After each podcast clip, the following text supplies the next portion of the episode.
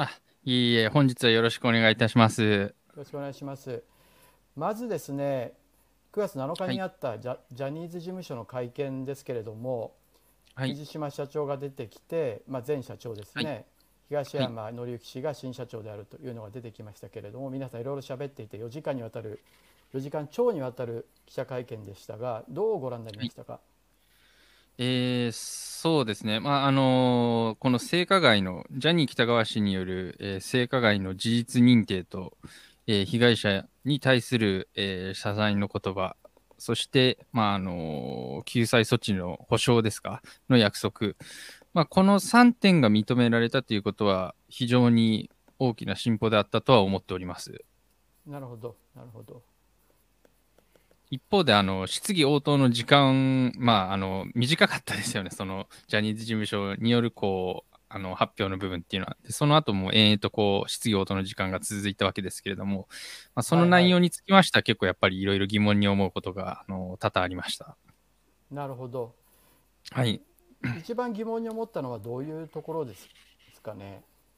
うん、やはりその新体制における同族経営から脱却しきれてないのではないかという部分ですとか、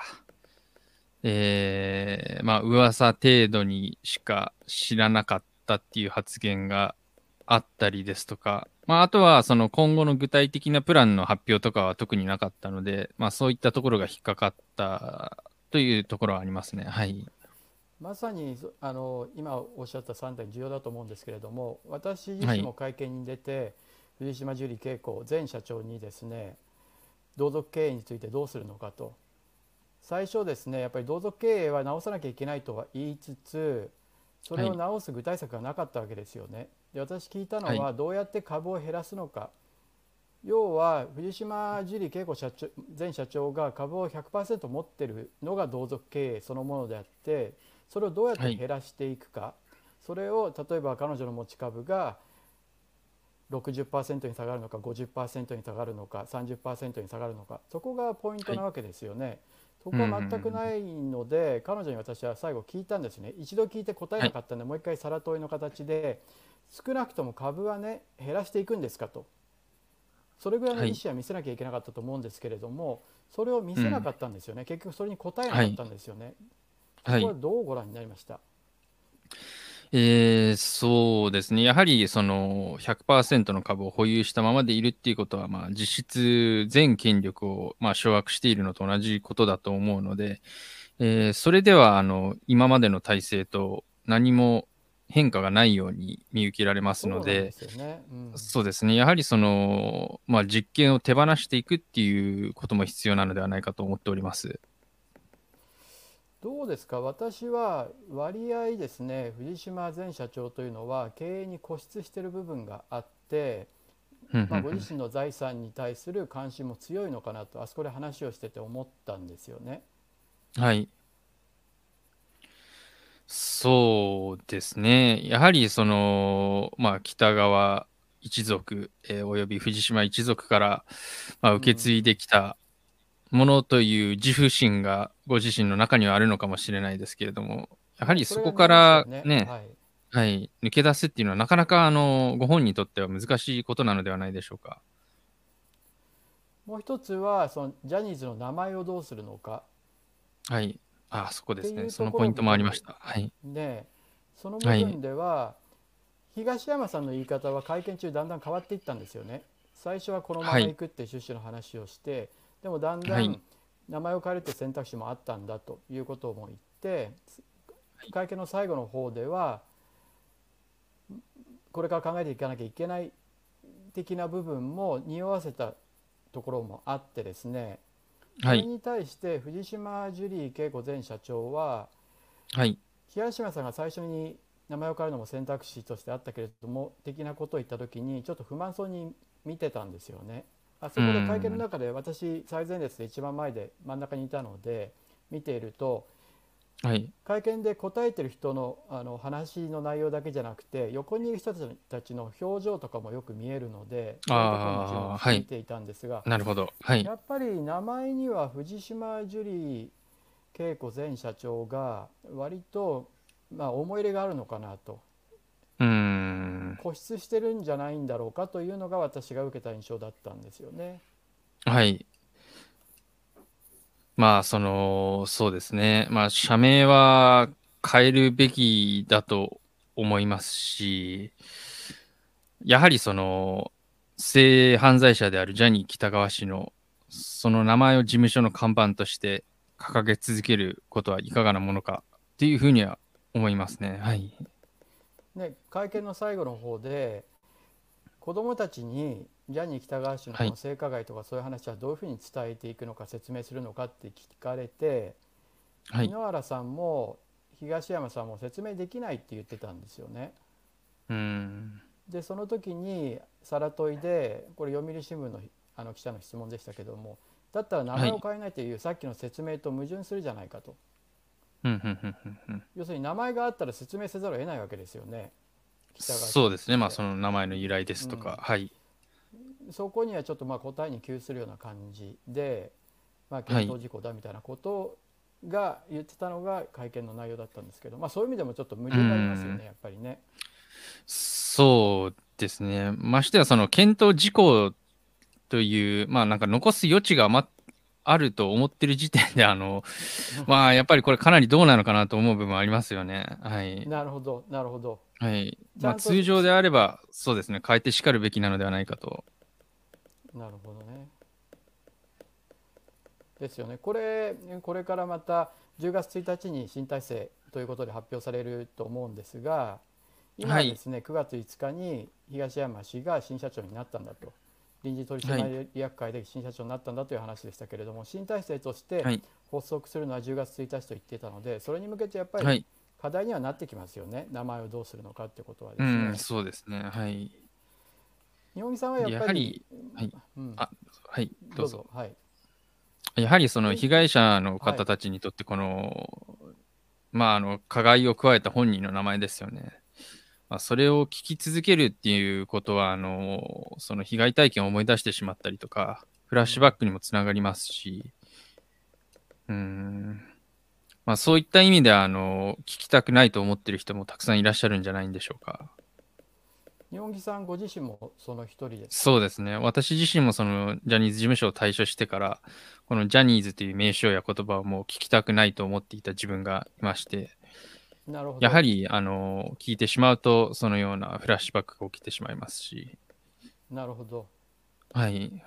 やっぱりまずそこを変えるのがうん、なので、社名変更はやはり、そうですね、深刻にあの検討していきいただきたいと思っておりますね。検討し、検討するだけじゃなくて、そこは。まあ、もう、そうですね、ぜひ変えていただきたいと思っております。そうですよね。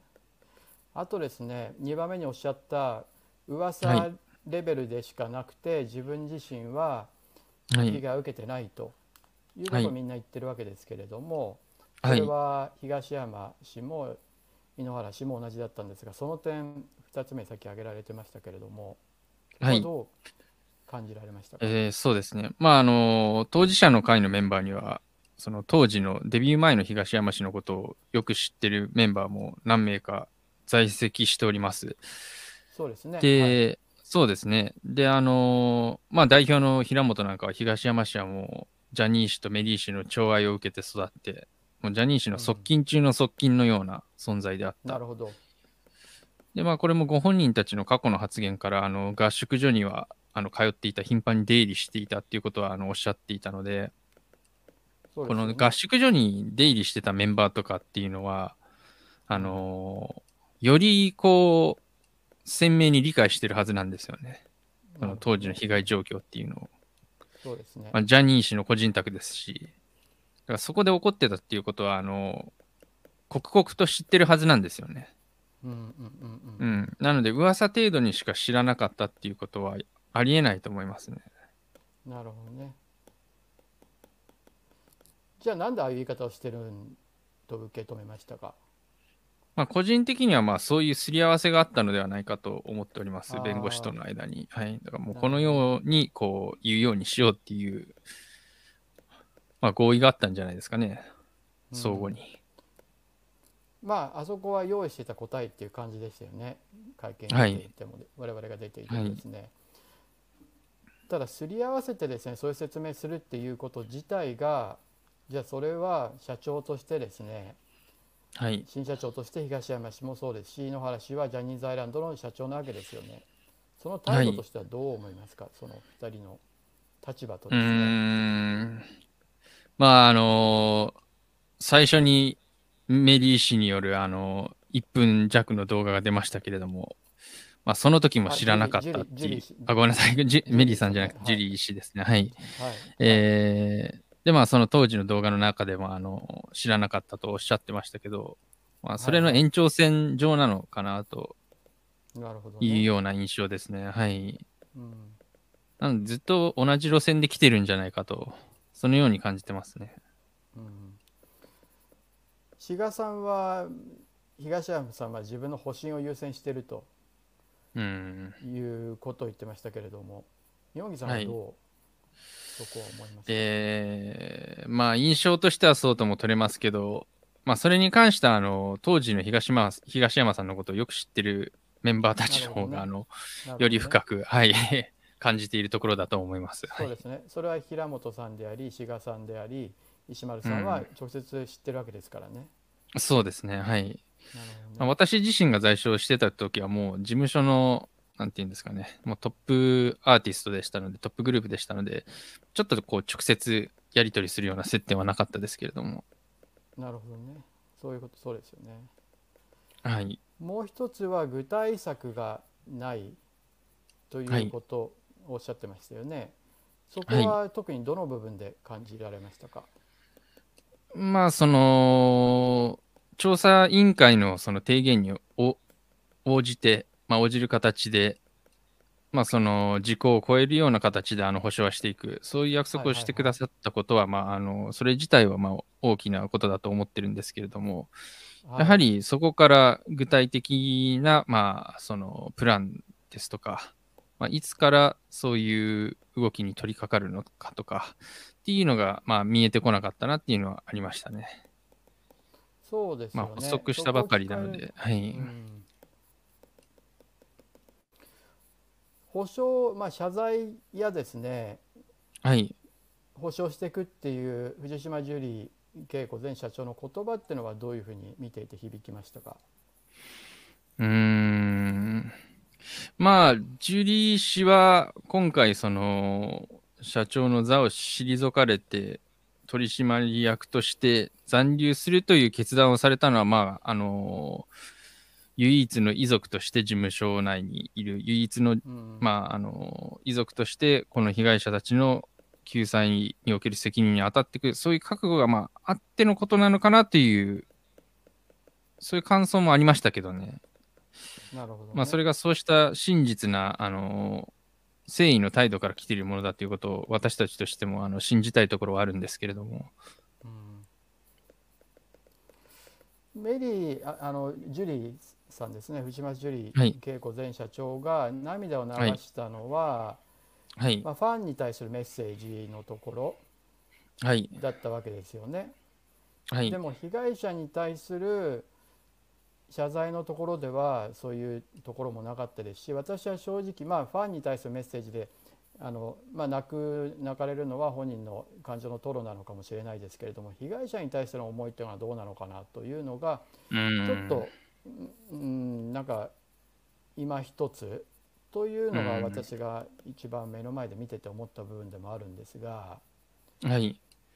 そうですね。なんかあの結構やっぱり後半はその事務所の存続表明であったりとか、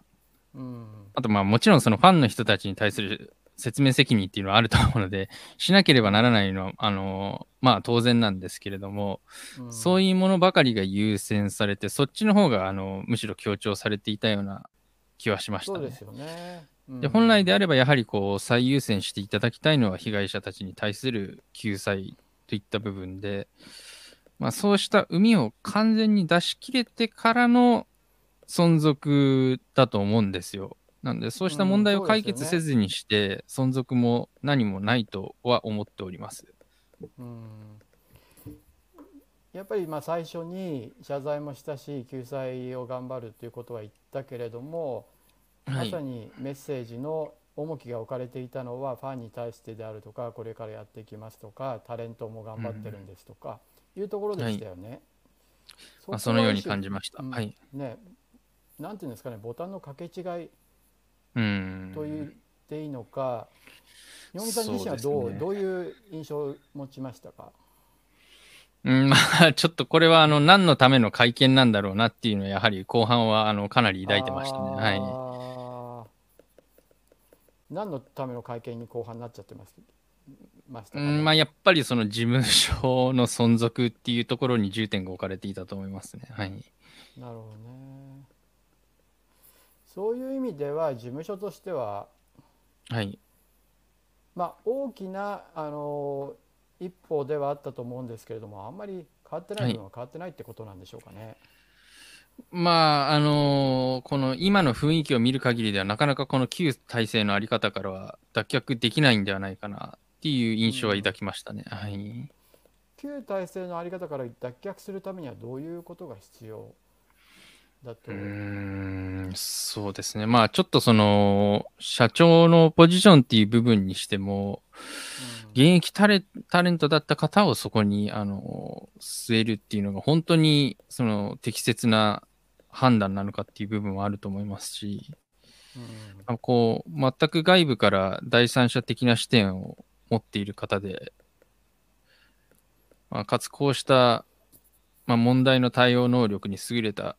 方というのを連れてきた方がいいのではないかなっていう部分も感じますね。なるほどそれは感じられたんですね。うんはい。いやまさにですね東山さん合宿所にいた方でいろんな人の証言でですね、かなり後半に厳しかったであるとかはい。彼自身が性加害をしてた面もあるんじゃないかということが言われていて、はい。私もですね望月さんもあのその話を聞いたわけですよね会見では。はい。で望月さんの質問に対して、わ私が聞いた時にはその自分は性加害がないっていう趣旨はしてないって話をしてましたけれども望月さんがより具体的にですね、本を読み上げて聞いた時に、もしかしたら、あのしてたかもしれないしてた可能性もあるかもしれないしそうじゃなかったかもしれないっていうですね、非常に印象的なあの答えが出てきてですね、はい。まあ、それはまさに私は適格性の問題に直結すると思うんですよね。それを東山さんに障害する聞聞いたんですけれども本人ははい。まあチャレンジしていくとこれからだからそれははい皆さんに見てもらうしかないという言い方をしたんですが、うあのん。あそこで彼が自らの性加害についてそういう、あのしてた可能性もあるかもしれないなかったかもしれないというふうに言ったのはどういうふうになりましたか、そうですね。うーん。まあなんかこう、ちょっとはぐらかしているんじゃないかなと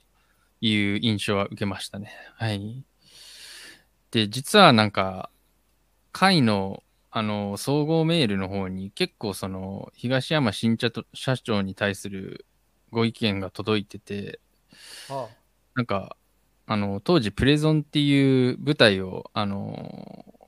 やっていたんですけれども、少年隊が。あはいまあ、いそうした舞台の、ジャニーズ以外の、その、そうした舞台の共演者の方とかからも、まあ、ちょっといろんな意見が届いたりしてるらしいんですよね、平本曰く。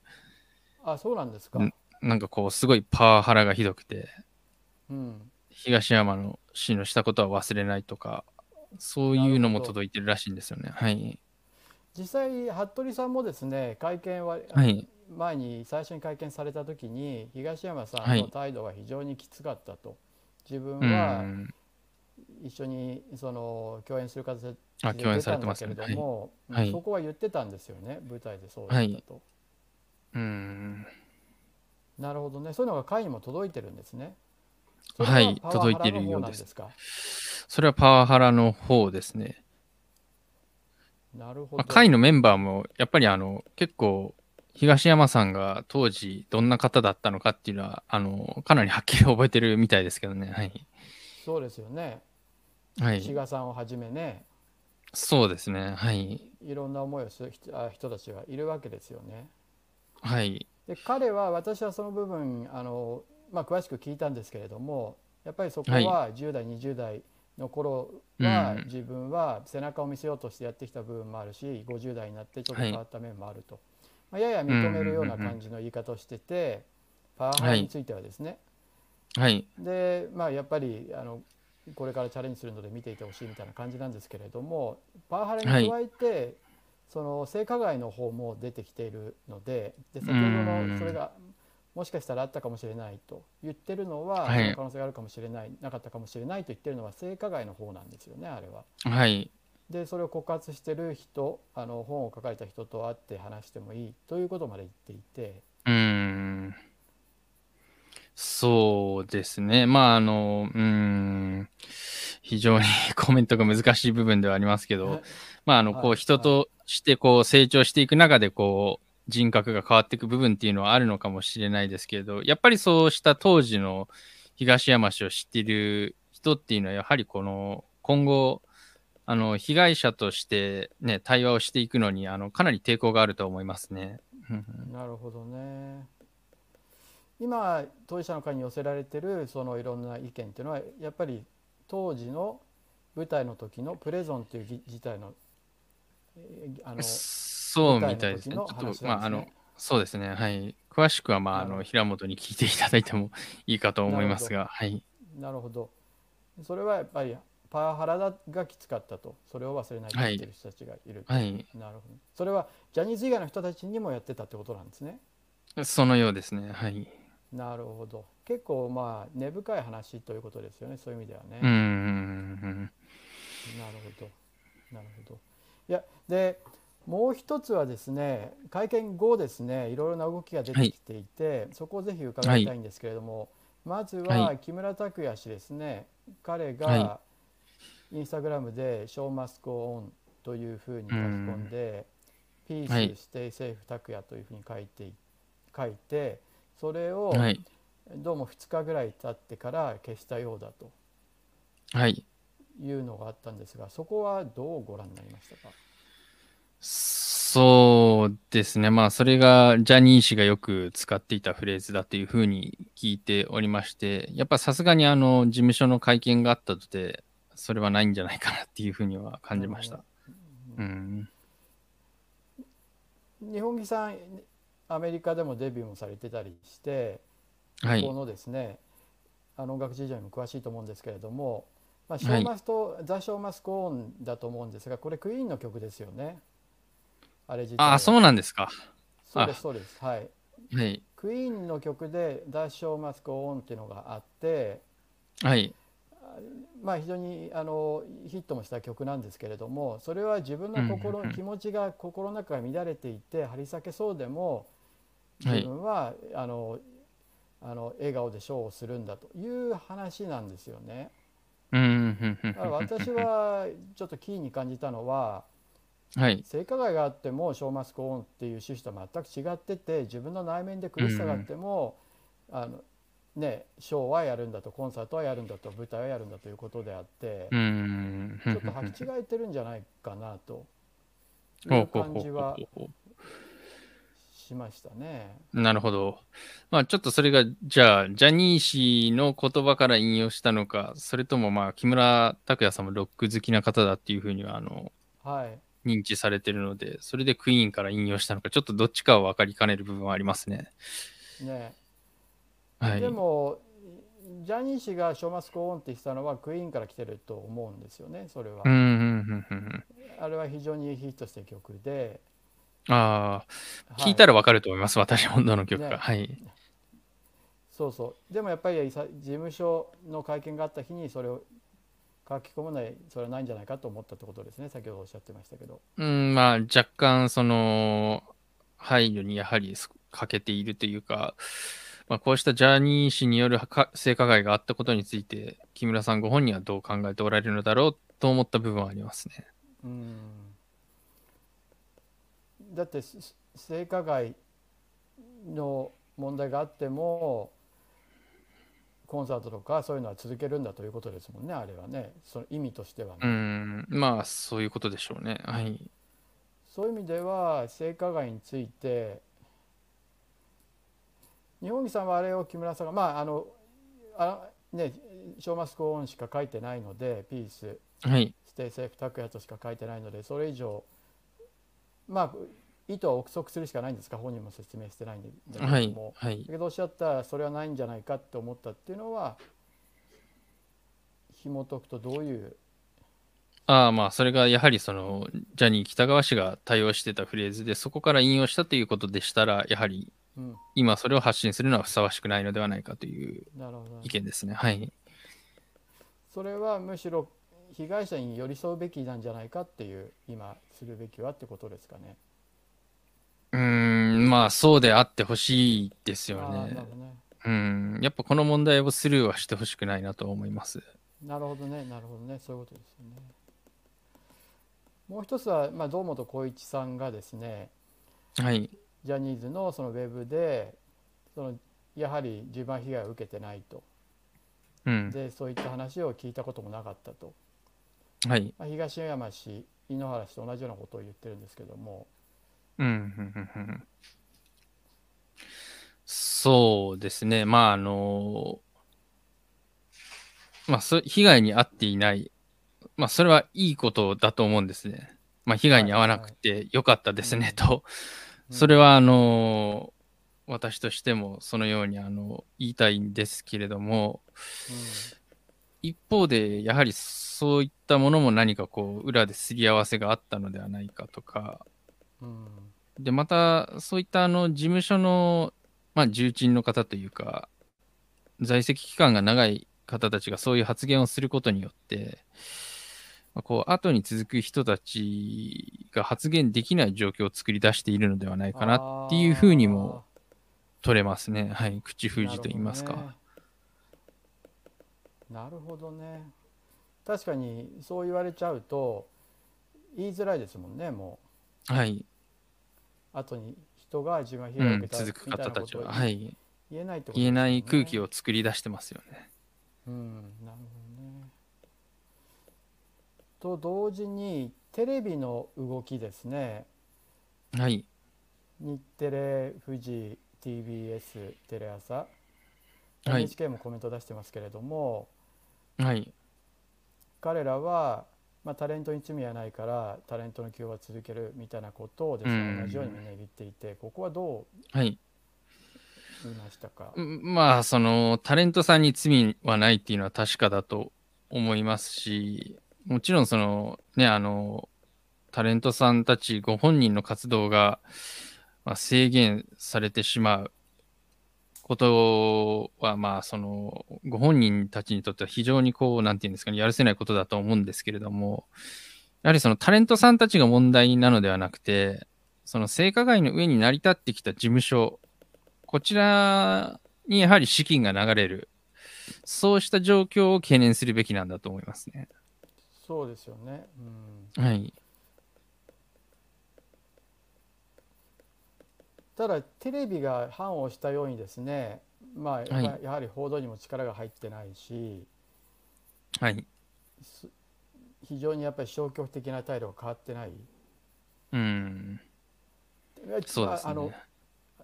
日本劇さんご自身はその後のテレビの報道とかですね、まあ、メディアの報道、はい新聞の報道も含めてどうはいご覧になりましたか、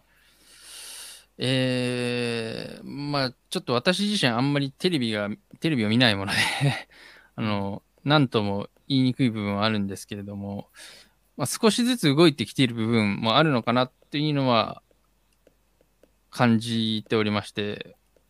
私自身今、あの、大阪在住ですけれども、はい。まあ、あの、結構カンテレさんの、あの、取材は受けてまして、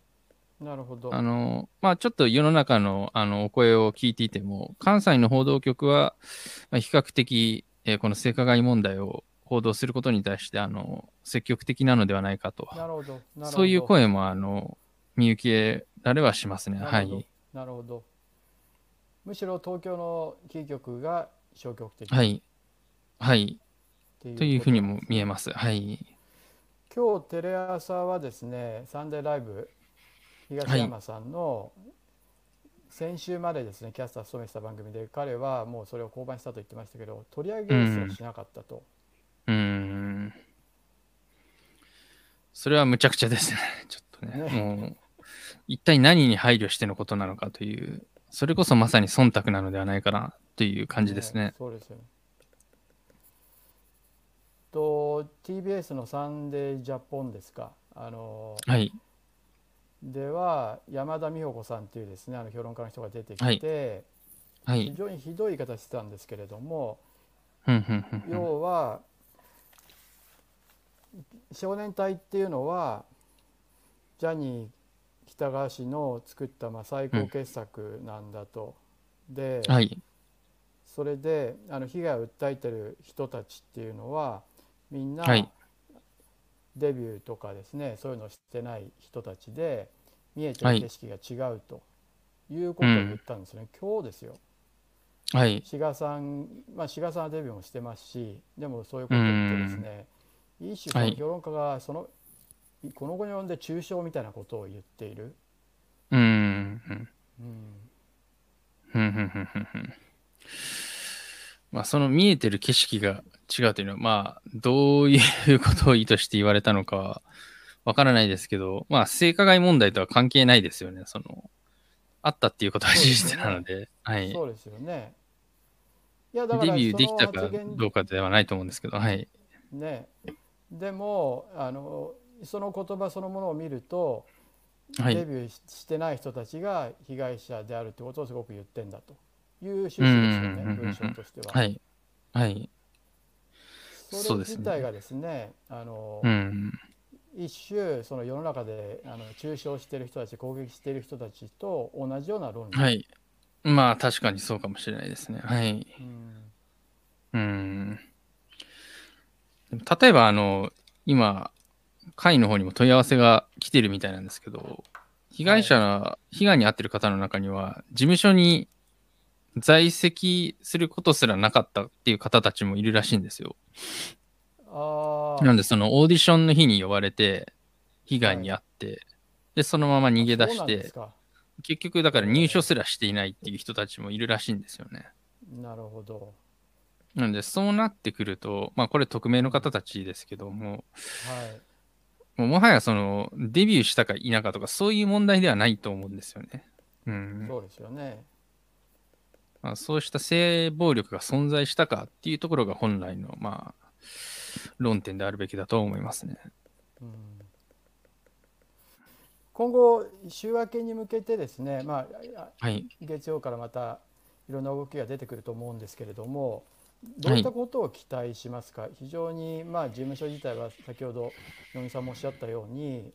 会見の後半では事務所の存続とかそういうことばかり言っていて、被害者に寄り添う感じが随分トーンから消えていたという部分があるんですけれども、彼らはこれから10月1日の新体制に向けてい。ろいろ検討もしてきますし、具体策がなかった分を具体策を肉付けする必要に迫られてくるわけですけど今の、まあ、会見が木曜日にあってですねその後のいろんな動き、うん、タレンまあ、木村拓哉さんを含めてですね動きがあってそういうテレビも東京のキー局は動きが鈍い。うん、でその評論家の中にはいまだに当事者の被害者の方たちを攻撃するような侮辱するようなことを言っている人たちもいるっていう状況の中で、はい、週明け以降どういうことを望みますか、はい、うんまあその被害者に対して誠心誠意を持ってあの向き合ってほしい。まずその被害者たちの救済措置っていうのを第一優先に動いてほしいっていう気持ちはありますけどね。はい、うん。そうですね、ただまあ、そうですね、はい。非常に不安なことはたくさんありますね、確かに。どのあたりですか、不安な。そうですね、なんかやはりこう、この問題さえ沈静化できてしまえば、うん、まあ、風化させることができれば、自分たちは存続できる、まあ、平常運転に戻れるんじゃないかっていうような目論見みがないか心配ですね。なるほどね。なので、何かこう、被害者たちを丸め込もうというかね、懐柔しようという動きが出てこないかっていうのが、まあ、一つの不安材料ではありますね。なるほどね。わかりました。あの第2部でこれからメンバー限定の第2部に移行しますけれども、はい、第2部ではその丸め込もうとする動き、まあ、すでにもう出てきてるわけですけれども、はい、そういったものにどう対峙していくか、はい、また、まあ、一種同じですね。ジャニ元ジャニーズジュニアでもあった東山さんとかそういう一種の同僚でもあると思うんですけれども時代を超えたですね、はい、そういうそういう人たちの今の態度について、本音の部分でどう思うかをですねちょっともうちょっと詳しくあの聞きたいと思います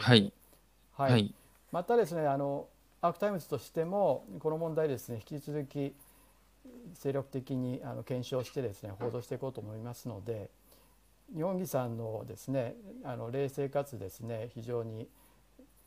視野が広い見方っていうのはやっぱり当事者の会の中でもこれから前に進んでいく上で非常に大事だと思いますのでもともと日本木さんと中村さんが作ったのが当事者の会ですもんね。そうですね、はい。ですよね。立ち上げの段階ではそうでした。はい、そうですよね。なので引き続きまた取材に応じていただいてこうやってお話をお聞きできればと思います。それでは、はい、はい、ここで第1部終わってですね第2部すぐ移行しますので、はい、あのぜひ第2部もあの多くの方にご覧いただければと登録していただいてご覧いただければと思います。本日ありがとうございました。はい、すぐ第2部。ありがとうございました。はい、あとは。